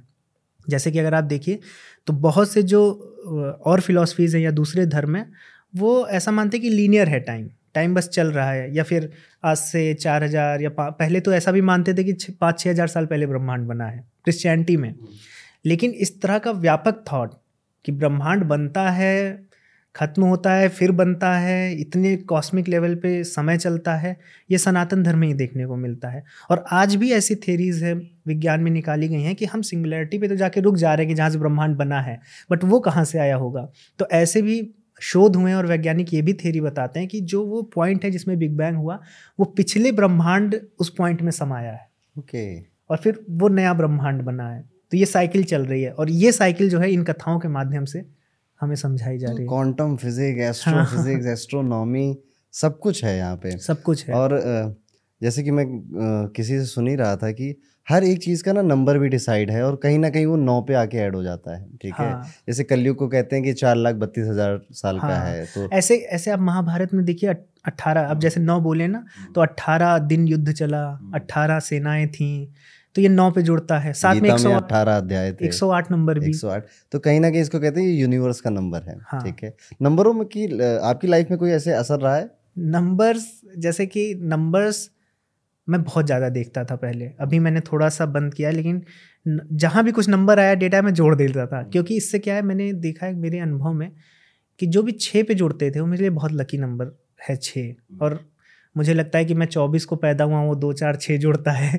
तो मैं बैठ के, मैं कोई न्यूमरोलॉजिस्ट नहीं हूँ, ना मुझे उसका ज्ञान है। लेकिन अनुभव है। अगर आप किसी को बताएँगे कि हाँ ऐसा होता है, वो भले ना माने, लेकिन कोई अपने अनुभव को तो नहीं झुटला सकता है। तो मेरा अनुभव ऐसा रहा है कि छः अगर जुड़ता है तो मेरे जैसे मैंने अगर बोर्ड में टॉप किया है, या मैंने कुछ अच्छा अचीव किया है, या मेरी आईआईटी क्रैक हुई है तो सब छः पे जाता है। ऐसे ही और भी, जैसे दो है तो दो क्या है, मैं यात्रा दो पे ही करता हूँ। मोस्टली तो जानबूझ के करते हैं कि इतफाक से? नहीं इतफाक से। संयोग से ऐसा होता है कि टिकट हो गई है मैं ट्रेन पे चढ़ने वाला हूँ फिर मैं देखूँगा अच्छा आज ग्यारह है अच्छा आज बीस है और वो जुड़ेगा दो पे ही। तो ये होता है अनुभव है और जैसे कि फिर हाँ, एक एक मैंने रील भी इस पर की थी बहुत पहले। लेकिन फिर उसके बाद चूँकि अब ये ऐसी चीज़ें हैं जो इसका कोई बैकिंग या इस तरह का विज्ञान में तो प्रूफ नहीं है तो मैं ज़्यादा लोगों से शेयर नहीं करता हूँ। अब आपने पूछ लिया है तो मैं आपको बता रहा हूँ कि हाँ ऐसा एक अनुभव तो मेरे साथ है जो खासकर छः नंबर का। और जब से मेरी मेरा विवाह हुआ है तब से नंबर चेंज हो गए हैं। ये चार पे आ गया है। राहु आ गया आगे जीवन में। तो मतलब अब मैं देखता हूँ ना अब मेरी अच्छी जैसे मैंने तेरह तारीख को यूट्यूब शुरू किया हाँ. तीन एक चार। मेरी तेरह तारीख को इंगेजमेंट हुई थी। फिर तेरह को ही कुछ ना कुछ ऐसे होता है तेरह या बाईस। अब मेरे जीवन में तेरह और बाईस सब चलता है। तो इस तरह का मतलब मुझे कोई ऐसा अनुभव नहीं था कि यहाँ पे इसकी एनालिसिस भी होती हो हम्म। लेकिन जब आपकी मैंने ये फॉर्चून रिपोर्ट देखी है जब से तो मुझे लगा कि हाँ इसमें कुछ स्ट्रक्चर या कुछ तो है मैं इसलिए नहीं लोगों से शेयर करता था क्योंकि ये थोड़ा सा ऐसे लोगों को लगता है कि क्या अंधविश्वास की बातें हैं बट जैसे आपने बताया कि हाँ सही में छः मेरा मूलांक लकी नंबर है हम्म। मैं ऐसे तो सोचता था कि दो चार छः होता है लेकिन ये नहीं पता था कि ये मूलांक है हाँ। या ऐसी कोई स्टडी है वो आपकी जो फॉर्चून रिपोर्ट देखी फिर आपने बताया कि जैसे मेरा छः नंबर जो है सात नंबर जो मेरा जुड़ता है वो स्पिरिचुअल ले जाता है और मैं आज स्पिरिचुअलिटी में तरफ़ झुकाव है मेरा। ये होता है कि हमारा जो डेस्टिनी जैसे मेरा भी डेस्टिनी नंबर सेवन है तो हमारा डेस्टिनी नंबर हमें खींच लेता है। हमें कहीं ना कहीं उस तरफ़ अच्छा मैंने कभी नहीं सोचा था कि मैं मैं कभी इस इस तरह से सोचूँगा जीवन को लेकर। बचपन में मम्मी ने एक बार गुरु नाम मेरा रखा भी था कि ये बड़ा होकर साधु ही बनेगा। मतलब बोला था ऐसे हाँ। लेकिन कभी मैं सोचा नहीं उस बारे में क्योंकि हम आईआईटी गए वहाँ पढ़े फिर उसके बाद उस तरह के माइंडसेट के साथ आगे बढ़े। लेकिन कैसे मैं इस चीज़ में जीवन के इस तरफ़ भी मैं बढ़ा हूँ तो अगर सात नंबर का इसमें रोल है तो मेरे लिए तो बहुत ही फॉर्चून रिपोर्ट के माध्यम से मेरा यही प्रयास है एक तो ये रिपोर्ट पूरी मैं मैंने ही बनाई है अच्छा। अपने। स्टूडेंट्स के साथ दो साल का टाइम लगा इसे बनाने में इतनी अच्छा। रिसर्च। करी हमने तो यही है कि आपकी डेट ऑफ़ बर्थ में बहुत कुछ छुपा है कई सारे नंबर्स हैं। आपको अगर ये चीज़ पहले से पता चल जाए तो लाइफ में डिसीज़न लेने में बड़ी आसानी होगी आपकी रिलेशनशिप कैसी होगी और बाकी के नंबरों के साथ। जैसे आपने कहा चार पे होने लग गया। हाँ। अब छह शुक्राचार है चार उसका राहु शिष्य है। हाँ। तो दोनों की फ्रेंडशिप है दोनों अच्छे हैं एक दूसरे के साथ। और ऐसा और बताता हूँ आपको जैसे सात आपका भाग्यांक है केतु। केतु। तो राहु को कौन पूरा करेगा? केतु। That is why. आपकी वाइफ के साथ रिलेशनशिप हमेशा अच्छी रहेगी क्योंकि आप एक दूसरे को कंप्लीट करोगे। तो इस तरह से ये चीज़ें होती हैं और ऐसे बहुत सारे कॉन्सेप्ट हैं न्यूमोलॉजी की जो हम फॉर्चून रिपोर्ट में लिख कर भेजते हैं। आप आपके पास कोई किताब वगैरह दीजिए तो मैं अरे मैं इस रिपोर्ट जब जो भी रिपोर्ट लेता है मैं उसको कोर्स फ्री में देता हूँ ठीक है? तो वो अच्छा। पूरी न्यूमोलॉजी के जो जितने भी बेसिक कॉन्सेप्ट हैं इनफ है वो वो आराम से उसमें सीख सकता है। इवन मैं एस्ट्रोलॉजी का कोर्स भी फ्री में देता हूँ उसके साथ। अच्छा। मेरा कहीं ना कहीं मोटिव है कि यार ये सब चीज़ें सीखो आप। आपको खुद ही पता चलेगा। कई इतने सारे लोग हैं कि मुझे ये नंबर दिखाई देता है मुझे वो नंबर मेरा पीछा करता है? नहीं कई लोग बोलते हैं कि मुझे वन वन वन जब घड़ी में बजते हैं तभी हम्म, मैं देखता हूँ। बहुत है ऐसे लोग अभी देखना कमेंट करेंगे कई सारे लोग हाँ हाँ। कि वन वन वन दिखता है या ट्रिपल टू हाँ, दिखता है हम्म। या कोई एक्स वाई जेड कोई नंबर दिखता है हम्म, और हम्म। इसका भी अपना मीनिंग इन्हें एंजल नंबर्स कहा जाता है। अच्छा। इनकी मीनिंग होती है कि आपको पर्टिकुलर टाइम पीरियड जैसे किसी को छः महीने तक वन वन दिख रहा है तो उसकी मीनिंग है वो एक मैसेज देना चाहता है। मैंने इस पे यूट्यूब पे वीडियो बनाया है एंजल अच्छा। नंबर्स और उनकी मीनिंग क्या होती है। बहुत होगी निम्नोलॉजी की यहाँ बातें ठीक है हम अपने पॉडकास्ट के थीम पे वापस आते हैं जैसा कि आपने वेदों की पुराणों की बात करी हम्म रिचुअल्स भी एक बहुत बड़ा पार्ट है हम्म। हमारे हिंदू धर्म का इसमें कुछ रिचुअल्स हैं जिनको लेकर बड़ी सारी विवाद भी होते हैं जैसे सती प्रथा है अच्छा। या। विधवा स्त्री का विवाह है हाँ हाँ। इनके बारे में क्या मिलता है हमको वेद पुराणों में देखिए जैसे कि पहले तो जो छोटे छोटे रिचुअल्स हैं हम पूजा में ये क्यों करते हैं, या फिर व्रत क्यों रखते हैं, या फिर हम किसी चीज़ की परिक्रमा ऐसे ही क्यों करते हैं तो ये सब क्या है? ये फिलॉसफी से ही आया है। जो हमारे मूल फिलॉसफी है, जो हमारे दर्शन है छः दर्शन, उन उन, उनसे ही हर चीज़ बनी है। तो वो हम अब जो आप बात कर रहे हैं सती प्रथा की, या फिर विधवा विवाह, विधवा के साथ क्या होना चाहिए तो इनका भी एक तरह से सोच समझ के कुछ बनाया गया था। अभी क्या है, अभी इसको फैला दिया गया कि हिंदू धर्म में स्त्रियों को जला दिया जा रहा है पति की मृत्यु पर। लेकिन आप मुझे बताइए, रामायण में क्या किसी स्त्री को जलाया गया? दशरथ जी की भी मृत्यु हुई, कोई स्त्री को नहीं जलाया गया।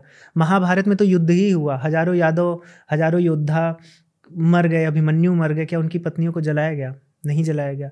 तो हमारे वैदिक धर्म में नहीं है। अगर आप वेदों में भी जाएँगे तो आपको वेद में भी, ऋग्वेद में ही दसवें मंडल में, आपको अट्ठारहवें सूक्त में आपको एक मंत्र मिल जाएगा जिसमें बताया जा रहा है कि, हे स्त्री, अब उठो, तुम्हारे पति की मृत्यु हो गई है। वो, और वो जो सूक्त है, उसका नाम ही मृत्यु सूक्त है कि मृत्यु पे करना क्या है।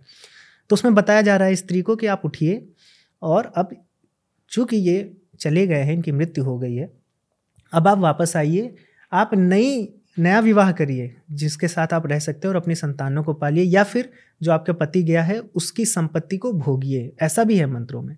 तो ये चीज़ें, इसके साथ साथ आप स्मृतियों में जाइए। स्मृतियों को तो आज अपमान किया जाता है, लेकिन नारद स्मृति में एक विधवा स्त्री को पाँच कंडीशन दी गई हैं, जिसमें वो विवाह कर सकती है। सती का तो है ही नहीं मेंशन विवाह कैसे कैसे अगर आपका पति भाग गया हो, या आपके पति को आप गाँव वालों ने निकाल दिया हो, आपका पति संतान उत्पन्न नहीं कर सकता, आपका पति असमय मृत्यु हो गई है या पागल हो गया है तो आप पुनः विवाह भी कर सकते हैं। तो है, चीज़ें हैं, लेकिन अब चूँकि सती प्रथा की आप बात कर रहे हैं, इसका धार्मिक कारण नहीं है, ऐतिहासिक कारण रहा है। और ये सती प्रथा पहले बड़े परिवारों में थी, छोटे परिवारों में नहीं थी, जो राजपूत राजपूत घराने थे, कि जहाँ पर सम्मान की बात है। विदेशी आक्रांता आ गया है, सब मेरे पति मर गए हैं, अब मुझे उठा ले जाएगा तो वहाँ पर जौहर कर लिया या मृत्यु हो गई। जब बड़े लोग कोई चीज़ करते हैं ना तो छोटे फिर उसको कॉपी करने लगते हैं। फिर वो समाज में ग्लोरीफाई किया जाने लगा होगा कि सती तो बड़ी स्त्रियाँ करती हैं। तो फिर छोटी स्त्रियों को भी उसमें झोंक दिए होंगे। तो इस तरह से प्रथाएँ जन्म लेती हैं आपकी सामाजिक और ऐतिहासिक स्थिति से। धार्मिक आपको किसी पुस्तक में नहीं मिलेगा या धार्मिक ना फिलॉसफी मिलेगी कि स्त्री को आप जला दीजिए। अभी आप मैं अथर्वेद पढ़ रहा था उसमें स्त्रियों को विवाह के समय विवाह प्रकरण है दो। उसमें। और विवाह के समय क्या क्या अधिकार होते हैं? घर पे आने पर एक बहू के क्या क्या अधिकार होते हैं? पूरा आप पढ़ेंगे तो आप कहेंगे कि ये फेमिनिज्म है, कि आप गृह स्वामिनी हैं, देवर, सास, ससुर आपके नीचे हैं, आपको ये कार्य है आपका, पति आपकी रक्षा ना करे तो उसका ये दंड है। तो ये सब दिया है, लेकिन ये बताएगा कौन? ऐसे ही जैसे कि हम किसी की मृत्यु को जलाने जाते हैं तो स्त्रियाँ नहीं जाती। पुरुष जाते हैं। हम्म, और आने के बाद बाल कटने का भी हमारा है कि सारे बाल कटवाने हैं मूछें कटवानी है। अब इसका भी साइंटिफिक रीज़न है कि जब एक बॉडी डेड बॉडी जलती है तो बहुत सारे हाँ। Virus bacteria. उड़ते हैं। और बाल सबसे अच्छी जगह है कि वो वहाँ पे जाके रुक सकते हैं ठीक है? हम्म। और हमारे यहाँ नमस्ते करने की प्रचलन है। जब कोविड आया तब लोगों को नमस्ते करने का वो इम्पोर्टेंस हाँ, पता चला। पता चला। हमारे यहाँ तेरहवीं का है कि किसी की मृत्यु हो गई तो तेरह दिन आइसोलेशन में रहो। हम्म। कुछ नया मत करो कहीं बाहर मत जाओ एक जगह रहो। कहते हैं? हाँ इसे सूतक सूतक कहते हैं। कहते हैं। और ये क्या है? ये वही तो है आइसोलेशन जो आप हाइजीन बनाने के लिए कोरोना में कर रहे थे। हम्म। ठीक है? क्वारंटीन क्वारंटीन कर रहे थे। तो कहीं ना कहीं हमारे ये जो रिचुअल्स हैं इनके पीछे भी धार्मिक कारण कई बार क्या होता है प्रथाएँ बदल जाती हैं लोगों की। मानसिकता बदल लोग क्या है। कि लोग ये सोचते हैं कि धर्म से ही लोग अरे लोग हैं उनका तो बिगड़े हुए हैं ही। ऐसा नहीं कि हिंदू धर्म के हैं तो खराब नहीं हो सकते। तो लोगों के से अगर आप अब जैसे कोई चोर पुलिस का कपड़ा पहन लेगा तो पुलिस तो नहीं हो जाएगा।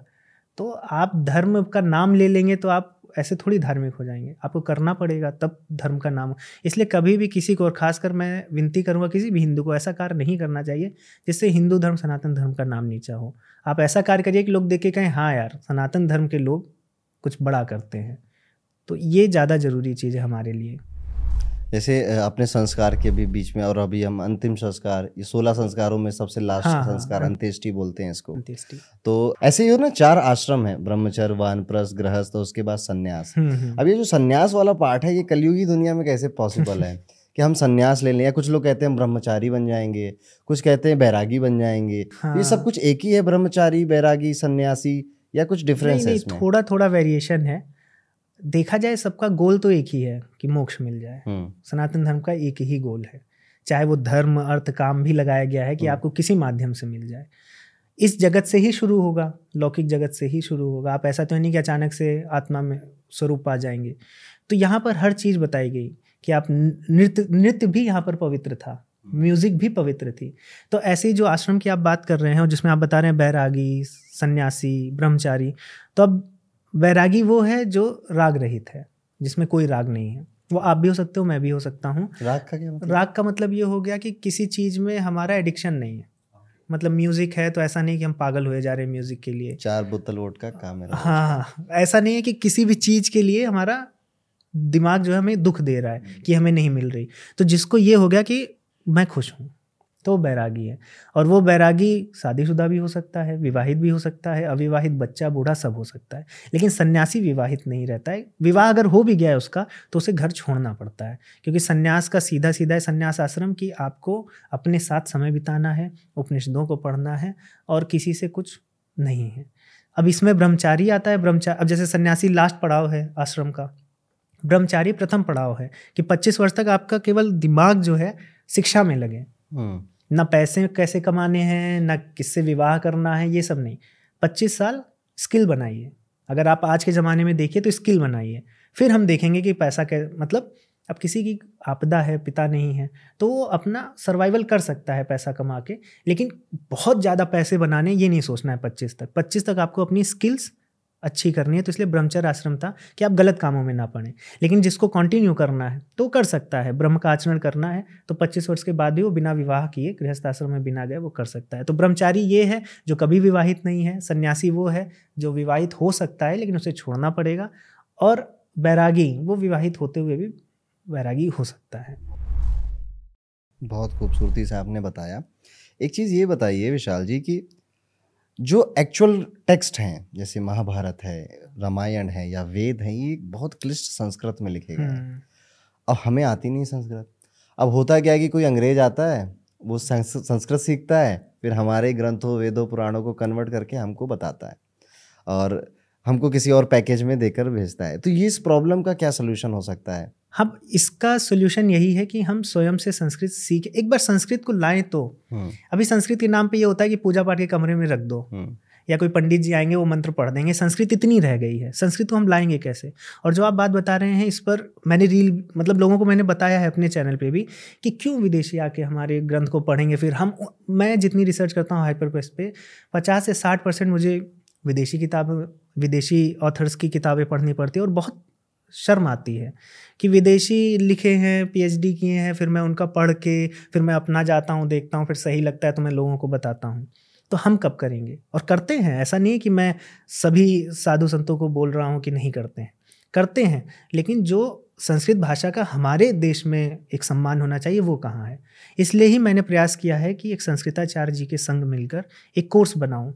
कोर्स बनाना प्रारंभ कर दिया है। अब होता क्या है कि आप देखिए, दूसरे धर्म में, दूसरे मज़हब में लोग भले वो मूल भाषा ना जाने, अरबी भले ना जाने, लेकिन उसको रट लेंगे। हम, हमको तो एक श्लोक भी हम किसी से पूछ लेंगे तो नहीं बता पाएगा। तो भाषा जाननी भी, ऐसा नहीं रटना है, भाषा जाननी भी है समझना है। अब आचार्य जी को हमें ढूँढने में भी छः महीने लगे। हमने फिर, बेंगलोर तक, गुरुकुल तक हमने बात की। फिर वहाँ पेजावर मठ से एक, बेंगलोर के ही, एक हैं, मठ के ही पूर्ण प्रग गुरुकुल से एक आचार्य जी हमें मिले। अभी दिल्ली में पढ़ा भी रहे हैं। उनसे हमारी भेंट हुई। और चूँकि वो संस्कृत के प्रचार प्रसार में लगे हुए हैं तो उनको ये संकल्प अच्छा लगा। तो हमने उनके साथ कोर्स बनाया है और जो भी, जिनको भी वो कोर्स लेना है, जैसे पढ़ना चाहते हैं संस्कृत मैं सबसे विनती करूँगा कि आप संस्कृत पढ़िए। तो वो कोर्स हमारे जो प्लेटफॉर्म है, शिक्षण मैप पर आने वाला है। आप उसकी प्री बुकिंग करिए, आपको 25 परसेंट डिस्काउंट भी है। तो बहुत अच्छा अवसर है। इतने प्रकांड विद्वान आपको संस्कृत पढ़ा रहे हैं।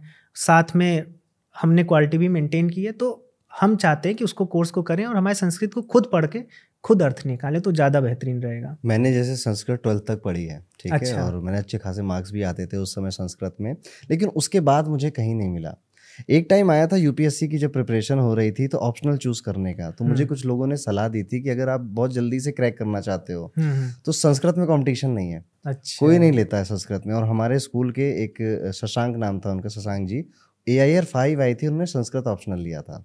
तो ये आपको आ, क्योंकि जो टीचर जो चेक कर रहा है ना कहीं ना कहीं उसको भी है मैं संस्कृत पढ़ाता हूँ इसको प्रमोशन मिलना हाँ, चाहिए। हाँ, हाँ. आपने शिक्षणम ऐप है आपका उसमें मैं मैं गया हूँ उसमें कई और भी कोर्स हैं। हाँ जैसे कि अभी मैंने बताया कि मैं दर्शनों से मुझे बहुत प्रेम है। और मैंने देखा कि अभी सनातन धर्म में लोग रामायण पढ़ेंगे महाभारत पढ़ेंगे भगवत गीता पढ़ेंगे। खैर भगवत गीता भी दर्शनों का ही निचोड़ है। लेकिन दर्शनों को कोई नहीं जानता। बहुत ज़्यादा पॉपुलर नहीं है, जैसे सांख्य योग, न्याय, वैशेषिक, वेदांत, मीमांसा। तो मैं चाहता था कि मैं किसी तरह से लोगों तक ये पहुँचाऊँ। पहले तो अपनी वीडियो के माध्यम से थोड़ा थोड़ा बताया, लोगों में इंटरेस्ट हुआ। फिर मैंने एकेडमिकली मतलब खुद पढ़ के पूरा अच्छे से कोर्स बना के शिक्षण पे दिया है। और वहाँ पे बच्चे पढ़ते हैं। बच्चे क्या बड़े बड़े लोग भी पढ़ते हैं।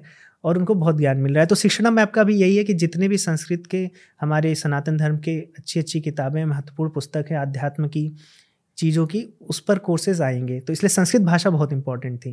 तो संस्कृत भाषा पे भी कोर्स आ गया है और दर्शनों पे भी कोर्स तो दर्शनों वाला कोर्स हिंदी है इंग्लिश में संस्कृत अभी हिंदी में। हिंदी में तो यानी और मैं देख रहा हूँ बहुत कॉस्ट इफ़ेक्टिव भी है हाँ हाँ। हमारे थाउज़ेंड चार दर्शन आपको वैसे तो कॉस्ट फोर्टीन नाइन्टी नाइन है पंद्रह सौ रुपये में आपको चार दर्शन मिल रहे हैं हर एक श्लोक की विधवत व्याख्या है तो आप लोग उसका कहूँगा ले लो नहीं तो ये महँगा कर देंगे। ठीक है? आपके शिक्षण ऐप का लिंक हम अपने डिस्क्रिप्शन में दे देंगे। तो आपको अगर दर्शन सीखना है सच में सीखना है आईआईटी से पढ़े हुए हैं बहुत रिसर्च करके इन्होंने वो बनाया है। मैंने अभी एक ही देखा है और उसमें काफ़ी आनंद आया काफ़ी कुछ सीखने को मिला। तो विशाल जी यहाँ पर हमारा ये पॉडकास्ट अब एंड होता है और आपका यहाँ पे आने के लिए बहुत बहुत शुक्रिया। आज मुझे बहुत कुछ सच में सीखने को आपसे मिला और एक क्यूरियोसिटी इस पॉडकास्ट में मेरी ये जगी कि मुझे मीनिंग जाननी है हर एक स्टोरी के पीछे। अब मुझे कथा को कथा नहीं, नहीं। लेना है लिटरल नहीं लेना है कि लिटरल मीनिंग ऐसी है यही मानना है। उसके पीछे क्या होगा क्या मतलब है ये भी समझने की कोशिश करनी। हो सकता है मेरी बुद्धि अभी उतनी नहीं है कि मैं उसे समझ पाऊँ लेकिन मैं प्रयास तो कर हम्म। सकता हूँ कम से कम।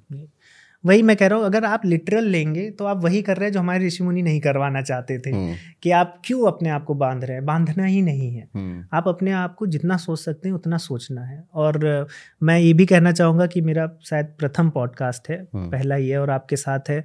मुझे तो पहले लग रहा था कैसे करते हैं पॉडकास्ट कैसे लेकिन ये बहुत ही नेचुरल और बहुत ही अच्छा पॉडकास्ट हुआ है। आपको भी ढेरों शुभकामनाएँ हैं और आपका भी चैनल ऐसे ग्रो करता रहे। और आपका व्यक्तित्व भी जिस प्रकार से हमारा अभी बातचीत हुई है जाना हूँ तो बहुत ही सुलभ और बहुत ही अच्छा है। तो आपके लिए भी शुभकामनाएँ हमारी टीम की तरफ़ से। ऐसे ही दिन दूनी रात चौगनी आप तरक्की करें। तारीफ़ करने के लिए। आपको विशाल जी से क्या क्वेश्चन आप पूछते अगर मेरी जगह होते तो कमेंट करके ज़रूर बताइएगा। और ये पॉडकास्ट में आपका बेस्ट क्या पॉइंट लगा आपको जो नया क्या सीखने को मिला वो भी आप कमेंट करके ज़रूर बताइएगा। चलिए हम दोबारा कभी आपसे पॉडकास्ट फिर करेंगे। मिलते हैं कभी और तब तक के लिए राधे राधे। राधे राधे।